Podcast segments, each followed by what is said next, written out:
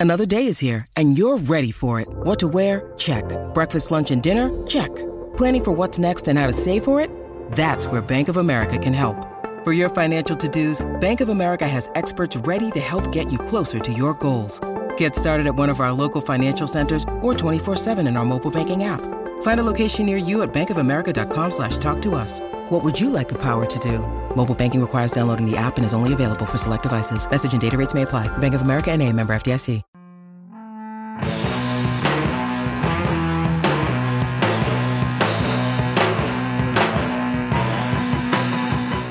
Hello, folks, and welcome to the A to Z Sports Big Orange Podcast. I'm Charlie Burris, here with my co host and A to Z Sports Tennessee writer, Zach Ragan. Wherever you listen throughout the world, we thank you so very much for listening to us. Zach and I talk everything Vols every week here on the Big Orange Podcast. If you want to listen to it on the reg, go over to the A to Z Sports Podcast Network feed on uh, Apple, Spotify. Rate, review, download, subscribe. Do what you got to do to find the episodes every week. If you do subscribe, you won't miss a single one. I'm at Charlie underscore Burris. Zach is at Zach TNT and at A to Z Sports on Twitter. Facebook.com slash A to Z Sports Nashville and A to Z Sports.com for everything that Zach writes. And now, I haven't even really talked about this. I've just sort of been doing it. Um, everything that I write, I've been writing a couple things every single week for all A to Z Sports. Shout out to them for throwing me a few shingles to shingles, shekels, shingles. Oh, I Those know why red shingles bumps you get on your your mind. I know why shingles is on your mind. That's that is why. All right, we'll pull back the curtain a little bit. Fun stuff. Just bought a new house, and uh, unbeknownst to us, we need a new roof. And I found that out today. That's a really fun conversation when somebody comes to your house and says, "Give me ten thousand dollars," because you have to have what I provide. Great stuff. Um, well, we're we're already into it. Zach, what is up, man?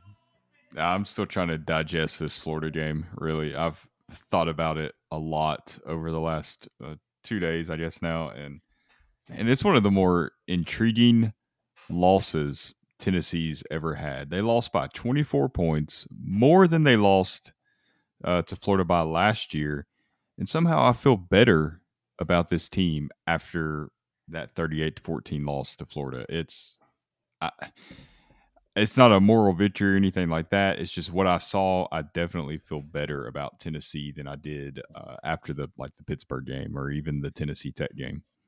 It is a familiar but also odd time to be a Tennessee fan right now because losing to Florida is nothing new. I believe 16 of the last 17 years you lost that game. Shoot me in the head. Um, but I completely agree with you. I walk away from that game and I kind of go, if Heupel could get the dudes in this system, I like where this is headed. I saw some things there that said to me, this will be effective. And that, that was my whole question coming into the Heupel era. Will this actually be effective in the SEC? This breakneck offense that is super simplified and tries to be as QB friendly as possible. Nobody's really done it in the SEC. And you kind of tax your defense pretty badly when you run this offense. And then he comes in. The defense has looked better than I thought it would. He has actually shown that he can sort of control the pace of the game when he needs to. And that's been nice. You know, he some things like he'll run the ball more often if they need to hang on to it, or just running the ball is working. Uh, and then, you know, earlier in the game, it seems like they're really pounding it through through the air, which is fine. They finally, finally connected on a deep pass. How about that? A touchdown pass to JaVonta Payton. Uh, shout out to Hendon Hooker for finally making the dreams of all Tennessee fans come true there. Um, but I, yeah, I completely agree with you. You got steamrolled, but I walk away from that game and I just go, you got outclassed. I, I didn't watch that game and go, the coaching ruined this. I guess that's the difference. Yeah, for sure. I mean, you're talking about if Jimmy Callaway catches that fourth down pass, Oh, um, man. it, it's like a what ten point game, one score, ten point game or something there. I mean that that completely changed the game. To see, it's a first down. He probably scores on the play because nobody was there. It was the perfect play call on fourth and six. So who knows what happens from there? Florida still probably wins the game because they just uh, Tennessee kind of ran out of gas there. Cooper Mays was, I mean, he was showed his toughness. Uh, he really probably shouldn't have even been on the field, but I, I think you're going to have a hard time getting him off the field playing against Florida. Uh, so he should definitely be an instant fan favorite for that. But just the scheme, I mean, it works. Heupel has guys open consistently. And against a really good team, against a really good defense that really limited Alabama a week ago in the running game, somewhat in the passing game, and Tennessee held their own. I mean, like you said, they they they they don't have the dudes quite yet to compete with Florida. They don't have the depth.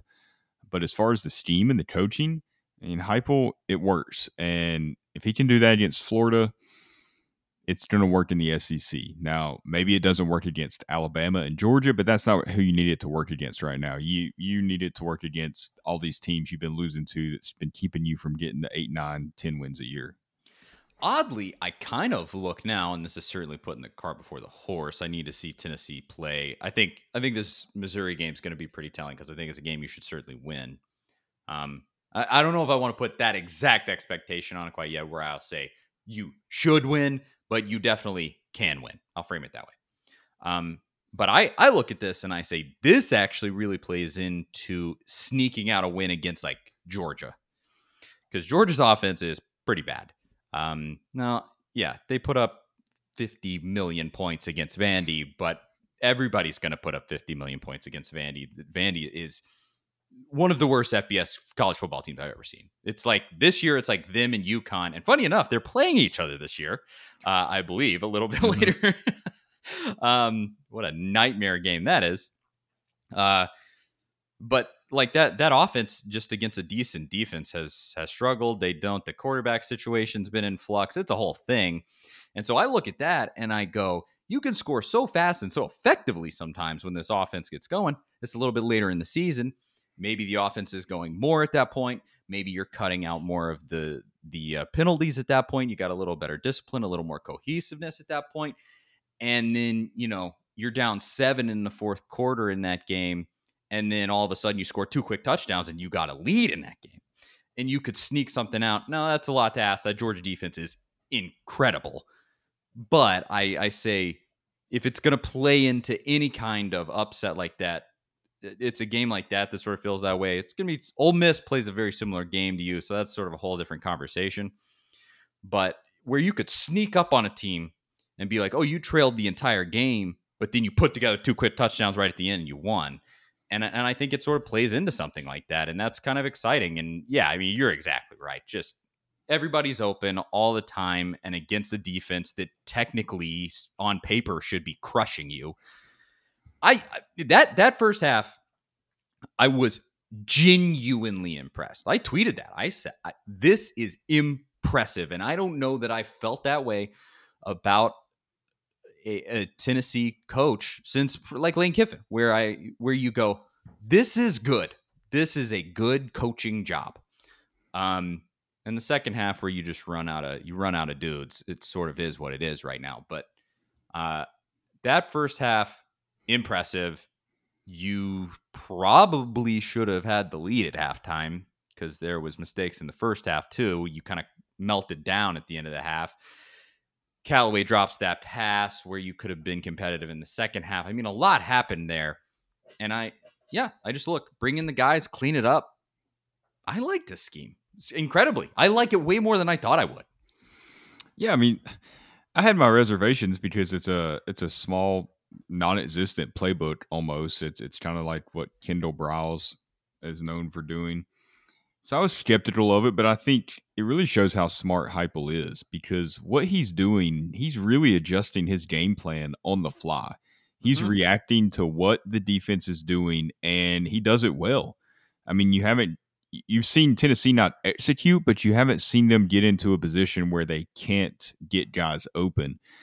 And I mean, that's that's been the most impressive thing to me. I think we also learned what kind of coach Heupel is as far as how he manages a game. I mean, he's going full throttle pretty much the whole game.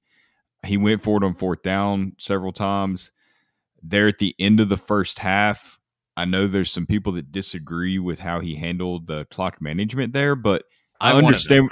I understand what he was trying to do, and if he made if that field goal's made, maybe that's a different conversation. But the way the the way the offense works, if you're letting Florida kind of sit back and substitute and react to what you're doing, maybe the offense, Heupel's offense, just isn't as effective because that's just, I mean, that's where it gets its strength from is catching the defense off guard. Now, obviously, if you're in a situation where you're trying to sit on the clock a little bit, maybe you've got a lead.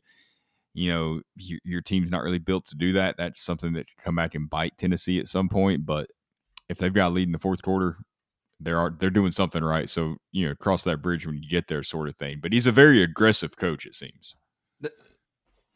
I agree across the board there. Outside of, let's test the waters with that two minute offense there to end the half. As you said, I get what he's going for. You want to, Florida's on their heels. You want to keep pressing, putting your foot on the pedal.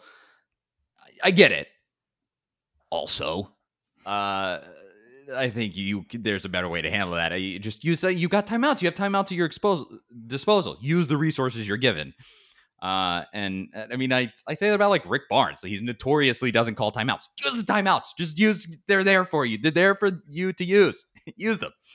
Um, it'll be interesting to see if he uh kind of changes his approach any there if he sees you know how valuable points are in an SEC game where you have to come away with points in that situation at the end of the second half. Maybe he changes his approach a little bit. Uh, maybe that's something they work on. They scheme around. Either way, Jeremy Pruitt, I saw somebody tweet it. He would have taken a knee, and it would have been the end of the half. So at least yeah. he did something. I I like the aggressiveness across board. I I am very much a go for it on fourth down. Go for the two point conversion to win. You know, be be aggressive. Run a fake punt every now and again. Like really push the envelope. And so I like that, especially those fourth down conversions. And they they were nailing them. I Callaway catches that ball, it's probably a touchdown. And the game, the complexion of that game is totally different in the second half. Uh, but the fact that you could just rip off huge plays on Florida, the running game looked better than it probably should have. Tiyon Evans is a dog. Get that man the football. Velus Jones is a dog. Get that man the football. You are you're finding your playmakers, and uh, these these pieces are showing themselves and hopefully starting to come together. Because I think if if you can hit it with Tiyon Evans and then back him up with a, an effective running game with Jabari Small, like that's a really nice punch. Your your receivers, if they can catch the ball, can be really effective. Uh, that yes. who knows what's going on there? So many drops. Um, I mean, I think Callaway he was he was thinking about the touchdown. You you could see he turned his mm-hmm. eyes upfield before he ever caught the ball, and it don't do that. You, you can't do that. Um, but I I just look at the package as a whole. I'm impressed by Tim Banks so far, which in no way did I think that was going to be the case. Yeah, I mean you you got drilled by Florida, but you got you you held your own in a position where nobody thought you could and then eventually it just comes to the fact of like you don't have backups. You don't i mean who who is there behind the starters? Almost nobody at almost all positions. Uh and and that just catches up with you. It just does and that's going to take time and that's recruiting right now is a real serious conversation in itself that I, think Tennessee doesn't want to face how it's going to be extremely hard to recruit good guys right now with the investigation hanging over your head and just the state of the program. But that for right now, for what I've seen, I could ask for more, but I I do like it.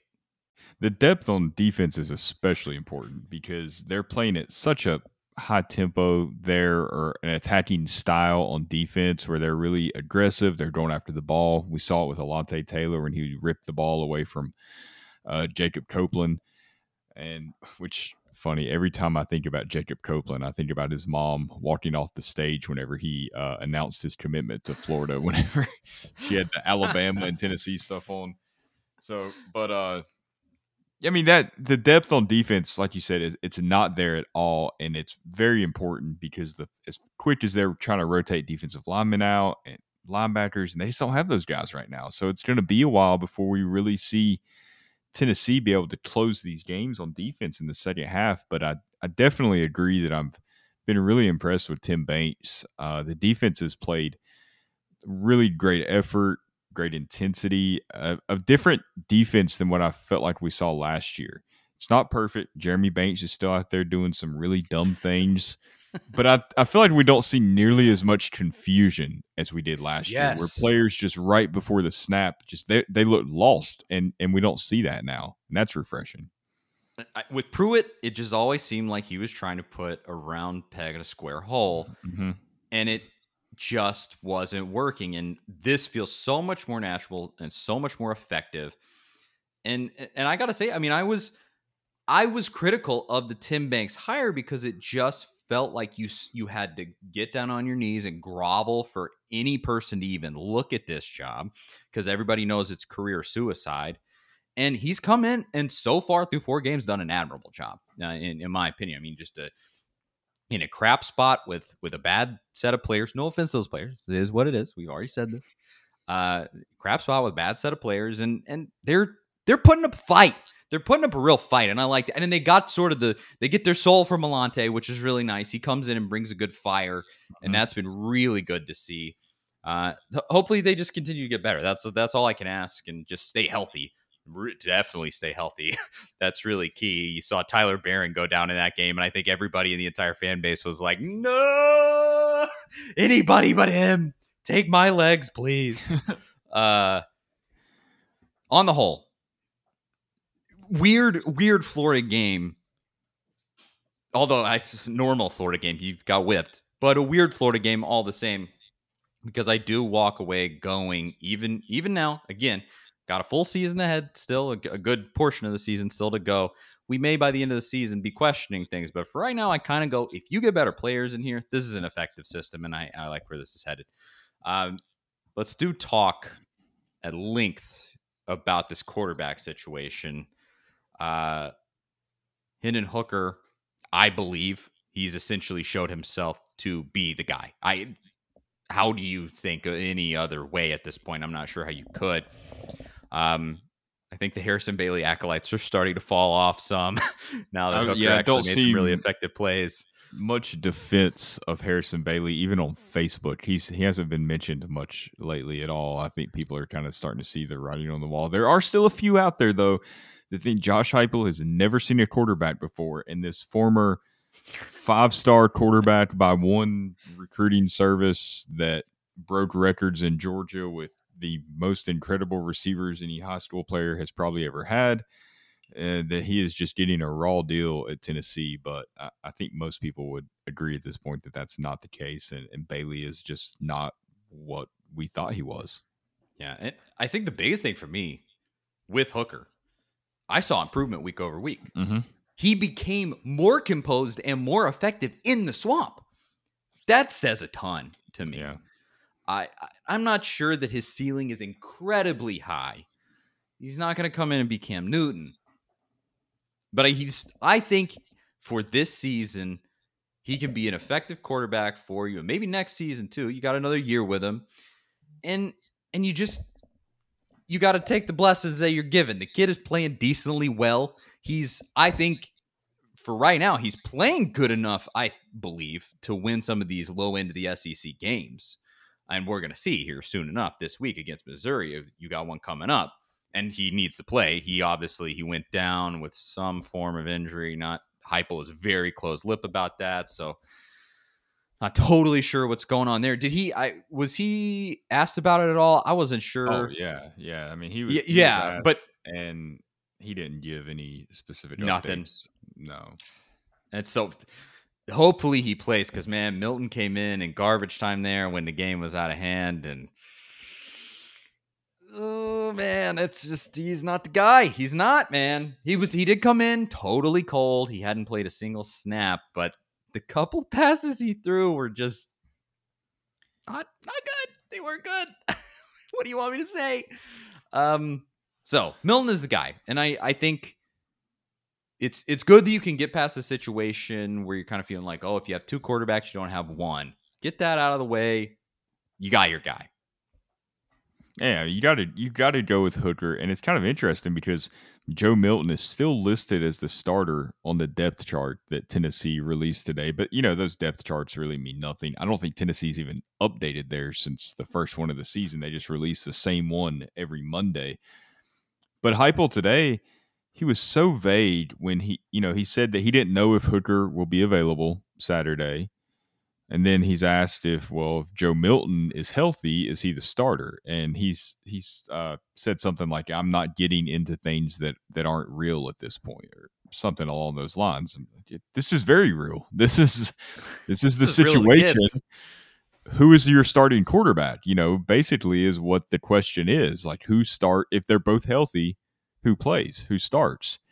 I mean, I think the question, the answer has to be Hooker I think Heupel knows it's Hooker, but it almost feels like he's not trying to say that Hooker has overtaken Milton yet. I mean, Hooker's starts have been under the guise of Milton not being healthy enough to play, where clearly he was healthy enough to play, and he was healthy enough to play ahead of the third string quarterback. Um, and no matter what you know what we think of Harrison Bailey, he's still a quarterback with SEC experience you would think if Milton's not healthy enough to, to start the game and he's supposed to be your starting quarterback, that he wouldn't play at all. So I definitely think Heupel's leaning towards Hooker, but for some reason he does not want to kind of put that out there as Hooker has unseated Milton just yet. And you know, maybe that's just the way he runs his program. We haven't seen enough of Heupel to really understand, you know, his personality enough just yet. But it is interesting how he's handling it to me. It is. It feels. It feels like after this Florida game that he's really just kind of trying to play a bait and switch as much as he can, because Milton could have played. Milton could have played in that Florida game, and if Heupel felt convicted like he was the guy, he would have played. I oh think. yeah, for sure. Yeah, and he Hooker was the guy in that Florida game. We all saw. We all got eyes in our head, or I guess not everybody does, but most people do. Sorry. Pirates, Pirates have won, and we're not exactly. Gonna... But we all saw what what happened there, and Hooker is the guy. He just is, man. He he made a deep pass. What? That's all you need to know, right there. The dude connected on a deep pass. Uh, he still he still had some major overthrows, but especially like when it counted, the throw to Jimmy Callaway, there was a drop. You do not look at Hooker on that play and go, man, you should have thrown a better ball. It was a perfect ball. He led him decently well. It was right in his hands, and the dude was just looking for the touchdown and had his eyes up and dropped it. So he gets you get further in the season with more cohesiveness and more experience and and I I think he's fine for right now. He's and especially if he's effective with his legs too. He mm-hmm. he can kind of squirm away. Um he's not unbelievable in that way but uh, he's he's better than Harrison Bailey would be. You put it that way, and so take that at what it is. You you have your quarterback, and that's good. Now he's got to play the, this week. That's huge, and it's massive in this conversation with the Missouri game that we're gonna get to uh, at at the end of the show. But we'll we'll get there before we move on to sort of the, the in between topic, in between the the start and the end of the show here. Uh, any any other thoughts on the game that you wanted to cover, Zach?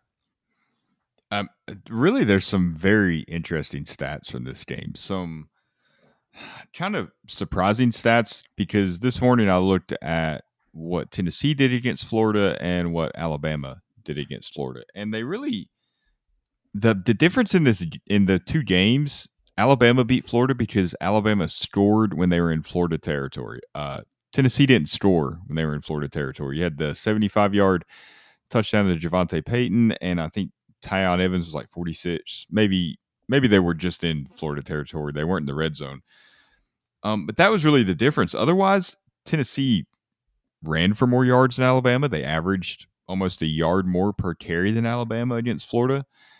They, I believe, they passed they yes they passed for more yards. This Mm. was probably uh, neither neither team had any turnovers, which I think is a very underrated thing that we haven't really talked about a lot. Is Tennessee went in the swamp with this team and did not turn the ball over. Um, but the most surprising stat to me was that Alabama was actually more penalized against Florida than Tennessee was. And that's been one of the biggest knocks Hmm. on Tennessee early in the season. Now Tennessee still, I mean, they had 10 penalties for 85 yards. That's that's too many. Florida had 6 for 45. Alabama had 11 for 75 yards. So uh, Huh. less penalty yards but more penalties. One more penalty than Tennessee had. So Tennessee's getting knocked for, you know, playing undisciplined football. I don't really see that being talked about with Alabama after the defending champs had 11 penalties. And, and I, I think you you got to include in the talk about Tennessee's penalties. One penalty was 30 yards. Mhm. Uh, the the targeting, um, and so which that- was that that was pretty bad. Like oh, it was the right call. It was yeah, the right call for can't- sure. yeah. But th- that was 30 of the. Did you say 85 yards? 10 for 85. uh, yes, So it was it was really nine for 50 outside of that. And so definitely not good. Definitely needs to get cleaned up. But that is really interesting and probably to whatever extent speaks to strangely some of the youth that Alabama has right now. Not that I'm in any way saying that they're like beatable for Tennessee or something like that, but they maybe not Saban's greatest team. The obviously playing a freshman at quarterback. That's a whole thing. And so, hey, you you gotta just take the the little victories where they are and and look at this and and as this really just plays into what we were saying at the beginning of the show, this system is effective. It is. And that is great. Let's build on it and beat Missouri, beat Kentucky, beat South Carolina, win all those games, give a, a great game to Ole Miss, give a great game to Georgia, and then get the guys in in, in this offseason. And I, I think you can go somewhere with it. That's that's good. I I really, really do hope that the penalties are not going to be an ongoing thing with Josh Heupel. That is certainly something that has given, I think, given everybody pause. Hopefully, it is just it was an issue at UCF, according to, It- to some of the fans that you hear. I haven't really looked at the numbers to see how penalized they were, but it is a concern. But you know, the, the two biggest issues with this team right now: wide receiver drops, penalties. Those are fixable things. The wide receiver drops, I really is it is it I mean, at some point, the players have to take responsibility for that. There's only so much a wide Mhm. receiver coach can do. You you catch the ball or you don't. Um, I- I'm not sure. I haven't seen anything from the wide receivers that made me think Kodi Burns is a bad wide receivers coach. You know, they, they seem to be running the right routes. They're getting open. They're creating separation. That's what a wide receivers coach is supposed to do. Catching the ball, I mean, you need to spend an hour on the JUGS machine or whatever and figure it out. I mean, that's something the player just has to figure out. And the penalties, you know, like we talked about, hopefully that's something that, that the coaches can can iron out there. and and it happens to to the best of us. You look at I'm a big Titans fan. AJ Brown is having a terrible season so far, and the dude's like one of the best wide receivers in the best league in football. So it can happen to anybody. Get it fixed. That's that's all that we ask, uh, and and hopefully they will, because I do look at that system and I go, this has the potential. I I hope that this happens at some point this season. I'm not sure your your depth might not allow it to happen, but this team has the potential, I think, to just like blow out one of these teams. To just, you know, maybe South Carolina where you just run up three scores really quickly and South Carolina is just not clicking and then all of a sudden you have a 28 to 6 lead and and you just you have a, a fine time and ride it out to a nice blowout win. I, I think this system lends itself to that because there's just so many possessions. And if the defense is playing decently as it has been, I think against bad teams, it's just going to become more effective if it stays healthy. And uh, I, just, I think it bodes well for the rest of the season so far. As, as crazy as it is, I I can't believe that I'm being positive. Which, if you know me, that is certainly something. And I, Josh Heupel should be proud. you got me being positive over here after a blowout loss to Florida. Congratulations, you have you've pulled something off there. Uh, and with that said, we can get into this Missouri game. You got to go to Missouri. There's a real factor. To me, probably the biggest factor because what it plays into is things like penalties. You got a crowd in your ear. It's already something that you were struggling with at home against Pittsburgh. Uh, and I don't love it. I think this game lends itself to shooting yourself in the foot. And I and in a game where it's going to be really close, you can't afford to do much of that, no?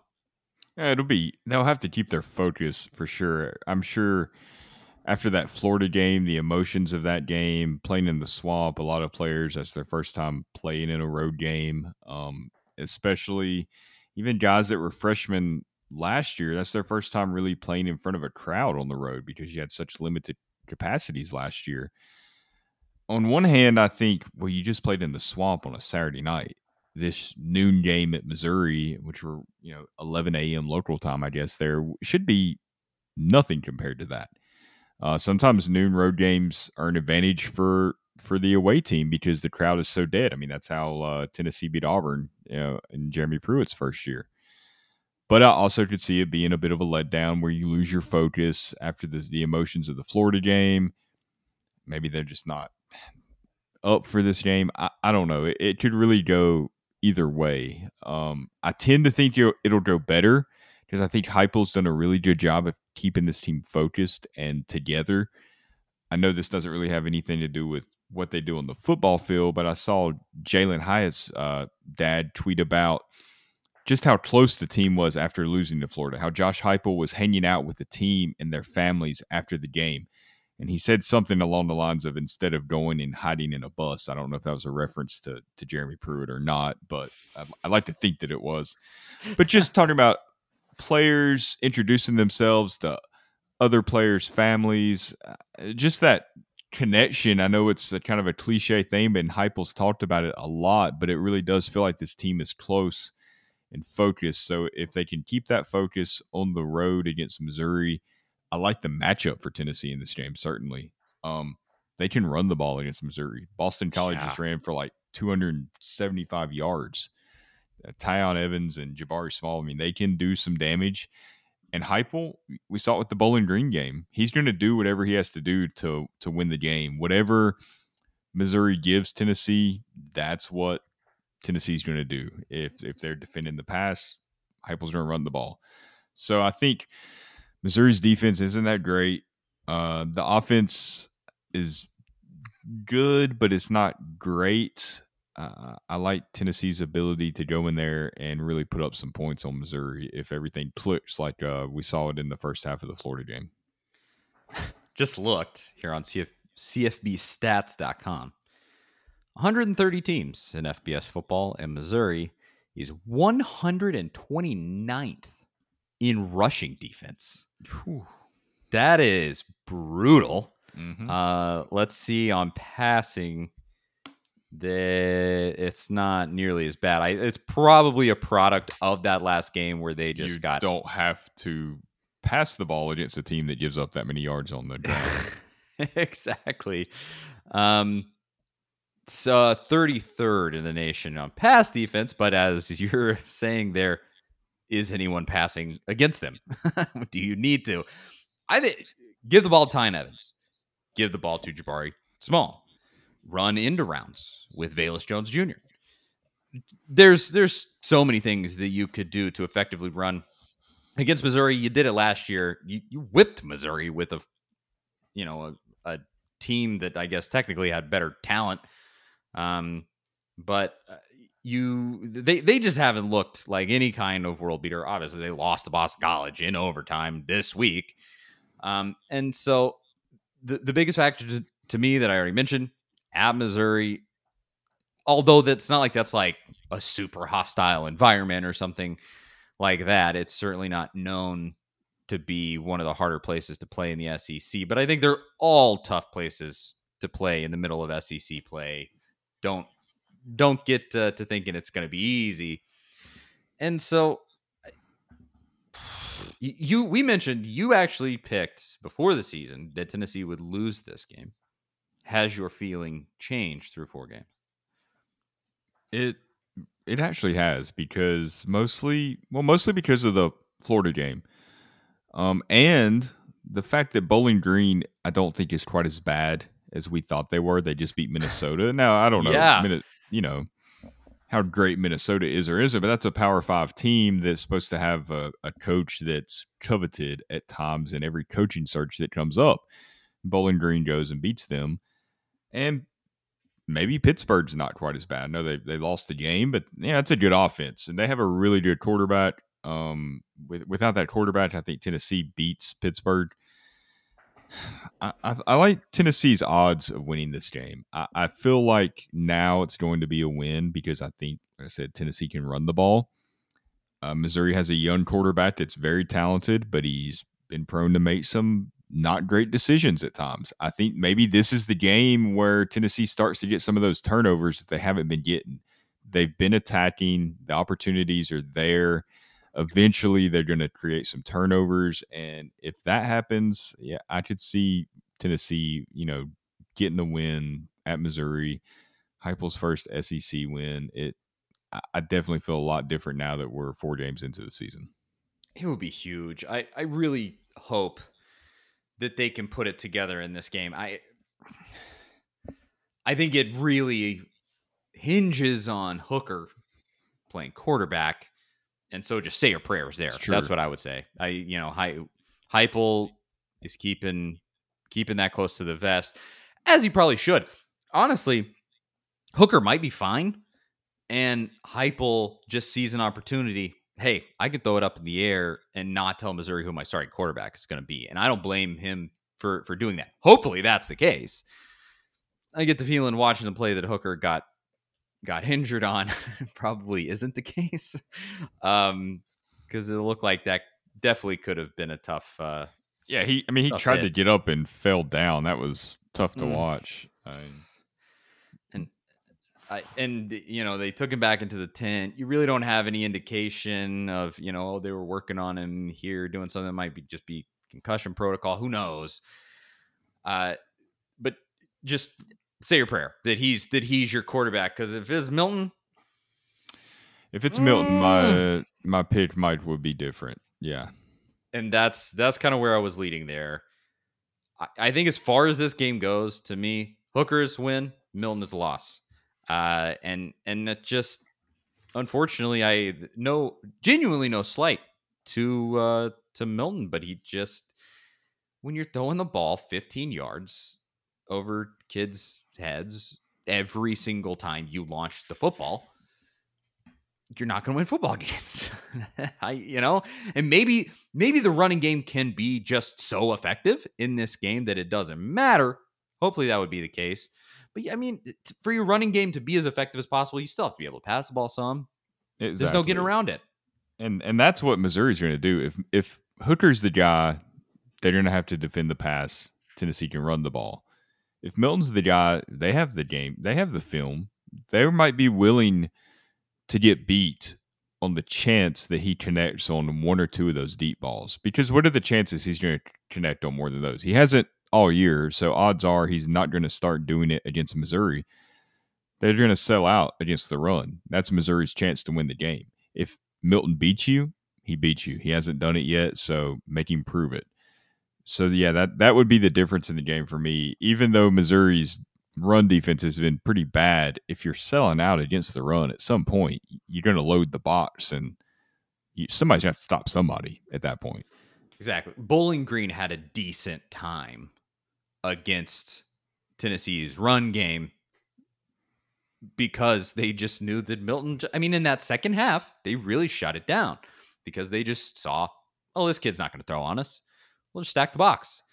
And yeah, it, it can be as bad as as it can get, but de- defensively for Missouri, but they can still you just throw enough guys in there and you can probably get a stop. So I, I feel that way. Hooker's win, Milton's a loss. You th- this will be all around. This is the test I've been waiting for to see for Heupel, though, because well, P- Pittsburgh was it also, but Pittsburgh was almost too early in the season. You've really kind of got your your feet under you a little bit more. You've played an SEC game and an SEC mm-hmm. game on the road, and you sort of seen how you stack up, and and you've played in a in a tough, tough environment. This isn't going to be anything close to a sold out swamp uh, at Missouri. And so you got a little a little more of a seasoned team. I don't know, that's a little premature to say seasoned, but a, a team that has played together a little bit now, hopefully a little more settled in. And just just go out and, and play play your game. Impose your will. Cause I man, Missouri ain't it. Drinkwitz ain't it he lost he already lost to Kentucky, lost to Boston College. And just go out and win this game and, and show honestly what it would show is that the rebuild isn't as big as we thought. Hopefully, that's what it would really be an indication of. Because if you if you can just already be ahead of the bottom half of the SEC East, you're right there. Just go get the better players and and get competitive with Florida and Georgia.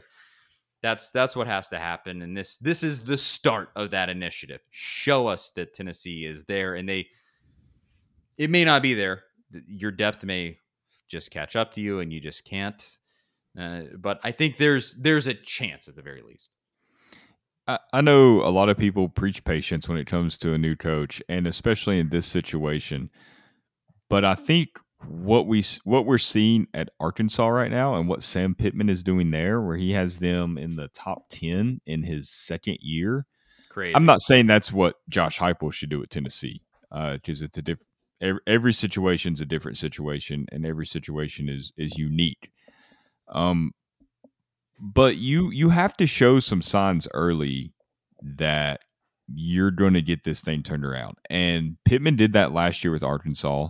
I mean, they had their bumps and stuff, but he he showed a lot of promise, and now he's really delivering on that. This is the type of game that Heupel needs to win to show fans something. Uh, you you don't want to have to make excuses for a coach after a five and seven first year, like we had to do for Butch Jones. Well, he beat South Carolina, but you know he just doesn't have the pieces yet. That's true, but if you're going to be an above average coach, you know you're going to have to win some games that people don't think you're going to win, uh, and more than just one. Where you happen to beat South Carolina, you happen to beat Auburn, uh, teams that probably weren't as good as we thought they were.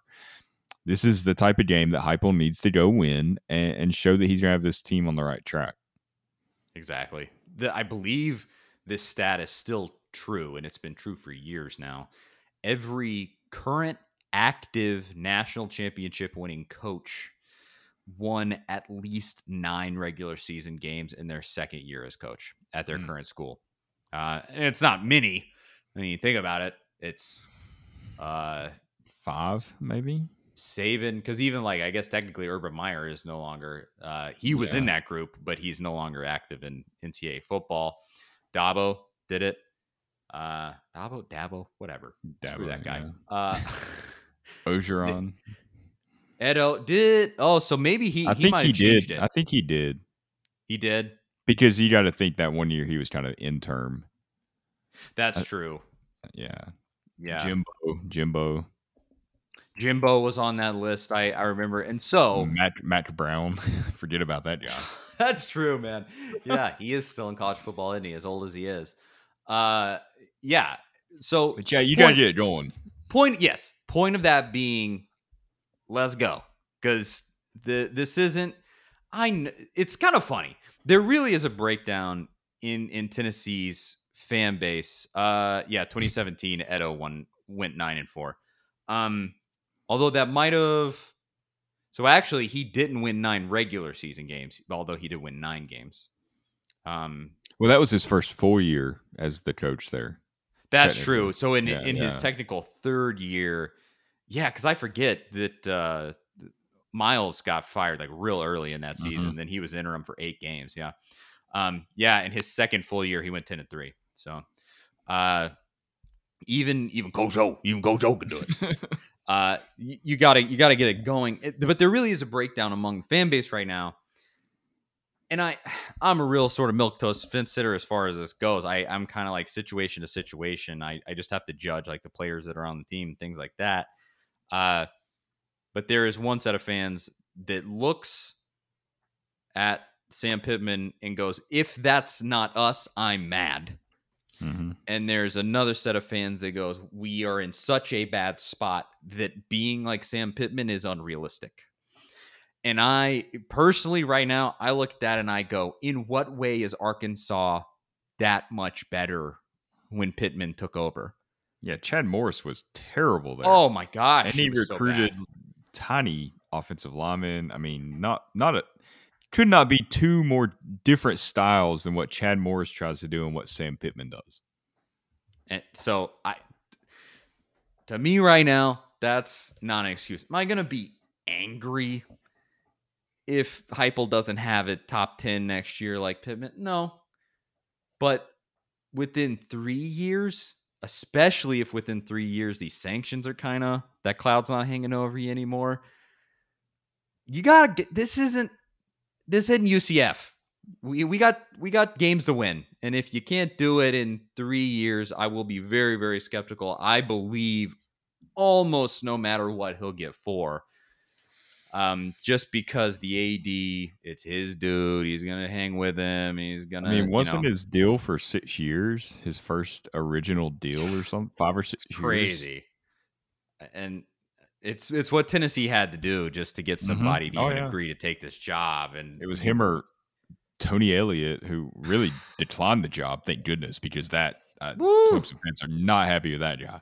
Exactly. Um, and so I, I, have to be realistic. I, if if you've listened to me at length, you know I'm the, the fire the coach guy. That's my whole mo. It always has been. Um, but I, this look, this opinion doesn't come out of anywhere, or doesn't come out of nowhere. Tennessee, if they would have been more proactive in firing coaches, you are not in this position. Fulmer, you probably should have fired him in 2005. Probably should have. Hind, but hindsight's 2020. I understand why it didn't end until 08. Okay. Not not 2005, 2006, sorry. Should have fired him in 2006 when he went 5 and 7. You should have fired him then probably. But hindsight's 2020. Yeah, yada yada yada. Kiffin was probably a decent hire. He leaves. You don't have that is what it is. But Dooley comes in, sucks. And that was an awful, awful hire in itself. You can call that. But where I'm talking about starts with Butch. Dooley was obvious. You had to fire. He sucked. you had to fire him. They fired him probably in, in the correct, timely fashion. Mm-hmm. But Butch, nine wins and he loses to Vanderbilt. If you fire Butch after the 2016 season, I don't think you're in the mire that you're in. And so let's learn some lessons here. Don't go back and hire somebody like Philip Fulmer from the Old Boy Network. And you've done, you've avoided that. You have supposedly a good idea at this point. But if Tennessee had been more proactive in firing, you're not in this situation. If you don't give Butch that dumb 2017 year where he torpedoed the program, you're probably in a different spot. You would have been able to hire a better coach because you would go, hey, we have a set of players that just won nine games. Just come in and make it better. You would have had a, a similar pitch to when Georgia fired Mark Richt. You go, yeah, it was okay, but you can do better. You can do, we can do Mhm. better than this. And so just understand where I come from when I say that. Be proactive. And if that's what ends up happening with Heupel, so be it. Hopefully that is not the case, but that's a road I didn't really plan on going down in this episode, but it just sort of lent itself. I I, I always feel like people misunderstand when I say things like that, and they go, "Well, you want to fire him already?" And you're but no, I don't want to fire him already. It's I, I like I said, I already I sort of like what I see.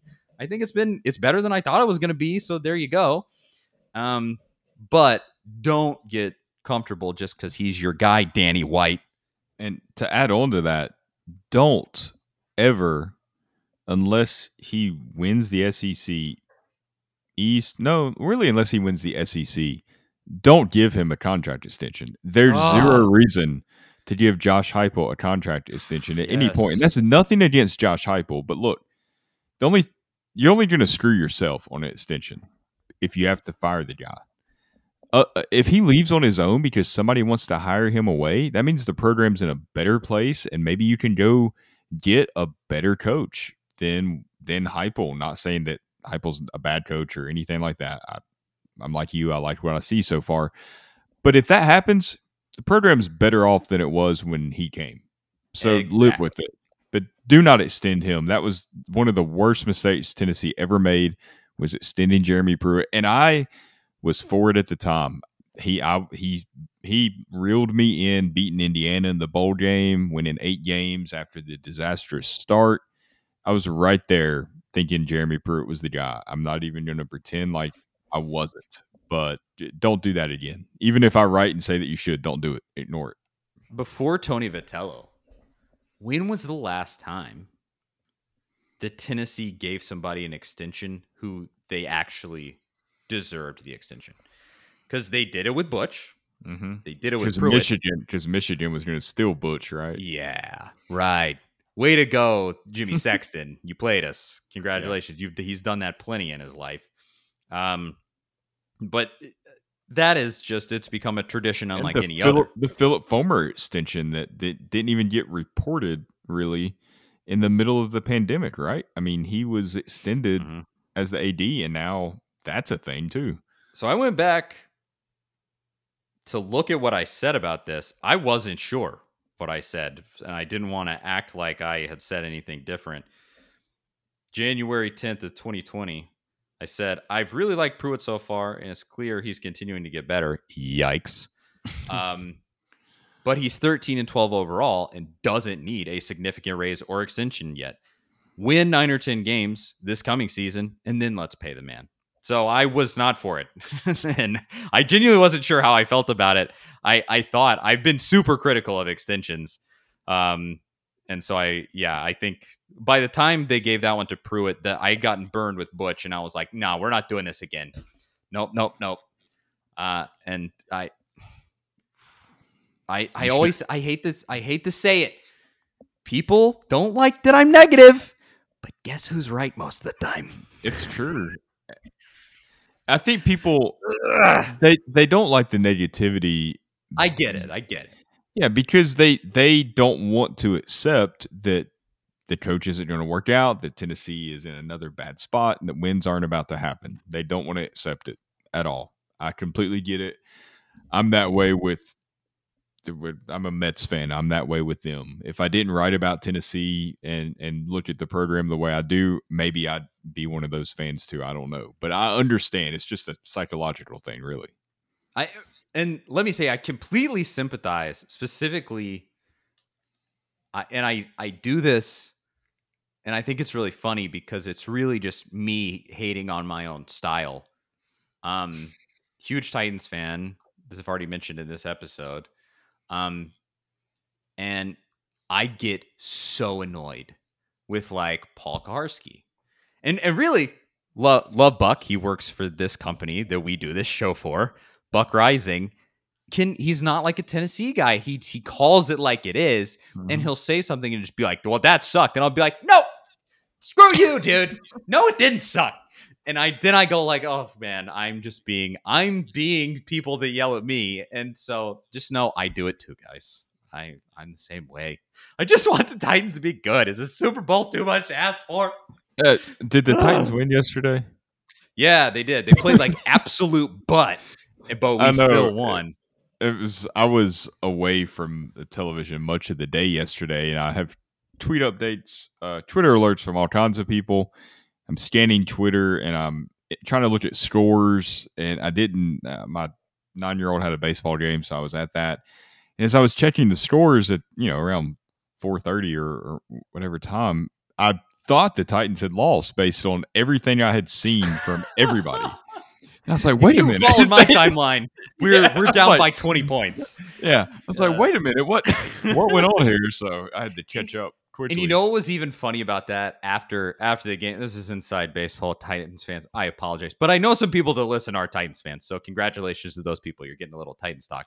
I did think it was funny Vrabel after the game, he sat Julio Yeah. Oh, Jones Oh, yeah. at the That's end of the thing. game. And people were like, what the heck? Like, he's not injured. He's not, it doesn't appear like he's just sitting there on the sideline without his helmet. And then Vrabel after the game was like, yeah, we just felt like we could still win without him. And so we just sat him out. And I was like, wow, what an insult to the Colts. that Vrabel was just like, we don't need one of the best receivers of all time in the NFL. We can win this game without that guy because the Colts suck. And the Colts do suck. Uh, and Apollo, I know there are some people that like this show who are Colts fans, and ah, you guys suck. I'm sorry. Yeah. I had some Tennessee fans yesterday who were Colts fans chirping at me. Look at that scoreboard. That's all I gotta say. All right, that's uh, I mean, those any- have to be carryover from Peyton, right? Why else? Yeah, for sure. And, and fair enough. I I always say like the I I got caught. There were two sets of fans where there was one set of fans that followed Peyton to Indy. There was one set of fans that became Titans fans when the Titans played in the Mhm. Super Bowl. Yeah. I was in that second group. And they they just it was like Tennessee played the national title in 98 and 99 the Titans played in the Super Bowl and that was just it set everything in stone for me. So uh well, there you go. Any before we we bounce out of here, anything final thoughts, Zach? I Uh, I feel like we got to Oh. give two store predictions on. That's one. right. That's right. We totally forgot to do. We got totally sidetracked talking about Yeah. firing coaches. Um, Which for the second straight week, you predicted the Tennessee's opponent, or you predicted the winning team score.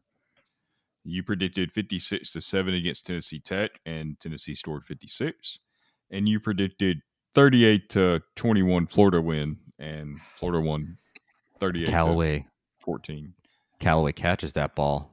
Yeah, exactly or right. that last couple of minutes there, or you know, when Tennessee's just trying to get a garbage time tou touchdown, that almost That's true. came through. They almost backdoor covered. They were that Yes. close. Um, But yeah, I feel like I'll- we need two store predictions here: one if Hooker starts and one if Milton starts. that's have- that's a I- great I way to break it down. Because I don't think we'll know till Saturday. Heupel's not; he's not going to say anything. I will say with Hendon Hooker as your starting quarterback, uh, 34 27 Tennessee Mm. wins. With Milton as quarterback, 28 21 Tennessee loses. It's a pretty big swing, I think. He, he I had- brings that much to the table. Yeah, I agree. And our score predictions are very close. I had wrote down with Hendon Hooker. I've got Tennessee 34 as well, and Missouri 24. Um, and with Joe Milton, I'm going uh, Missouri 31, Tennessee 20, because I think it really Yeah. does impact the defense. I mean, it, it could be worse than that, really, because at three and mm. outs, Missouri, you know, they're Connor Bazelak, Bizelik, however you say his name, he Easelac. he can he can pick up some yards. I mean, he's he's young, but he's a good quarterback, and he's gonna be good there, and he can do some damage if Tennessee's going three and out and the defense is tired. Hopefully, Hooker plays. We don't have to worry about it. Win the football game. I did want to. I did want to bring up. This is in that same. I just had looked more about the Pruitt extension, and uh, look, I'm patting myself on the back a little bit. This is my. It's a free show. This is what I, I like to just hear myself talk. I said this was in reply to somebody who deleted all their tweets. So Oh, probably after, yeah. yeah, I Seen don't that- know what they said to me, but I'm sure it was something pro Pruitt. And I said, "You're making a lot of assumptions. For one, if Pruitt tanks next year, a big raise and extension will make Philip Fulmer look dumb." Hmm. And then I said, second, Saban is a cyborg and isn't leaving. If Pruitt somehow wins 11 games next year, UT has more than enough money to lock him down. So this person deleted tweets talking about how Pruitt was going to be Alabama's coach. That person should be happy that it Mm. also deletes your handle from my reply Mhm. to you. It used to not do that. Yeah, I was thinking it used to be able That's a newer feature. Mm, man. Good times. Good times. Um and, and it did in fact. Uh, Phil Fulmer did not come out of that smelling like roses. Um, that's it, man. Yeah. Well, Josh Heupel, I don't think he's going to be the head coach at Oklahoma at any point, just because of the way he left there. And if he's even considered, then great for Tennessee. They're in I a will good spot. I will say, I don't think they'll be looking at Heupel if anything goes down, but uh, they're not loving what's going on this season so far. Almost lost to West Virginia this weekend, and Yeah, they he, were he might make a exit for the NFL. Like they've, he's had offers. So Yeah, I, I could totally see that. He just kind of sees it going south a little bit. It's not working out as nice as it was before. And Lincoln Riley goes, All right, I'm going to go coach the whoever, the Jets. Oh, boy. I can't, I can't wait for the Urban Meyer tour after he quits Jacksonville and see Oh, where man. he ends up. Yeah, he's that's what they're to do. They're to hire Urban Meyer because that's how U- it works. USC or LSU after they fire Orgeron that'd be the worst case. Oh. God. Don't get him back in the SEC. Kill me. At least we wouldn't have to play him every year for Yeah. now. Um, okay. I think that is all. I'm Charlie Burris. That is Zach Ragan. Thank you so, so, so much for listening. Uh, at Charlie underscore Burris, at Zach TNT, at A to Z Sports, A to Z Sports.com. Uh, the A to Z Sports Podcast Network feed. Rate, review, subscribe. Please, please, please go over there and do it. Uh, as I said last week, go over and leave a review saying that we're great and the other shows are just eh. Eh. No, don't. but that is all. Thanks again for listening, and we'll talk to y'all next week. See you guys later.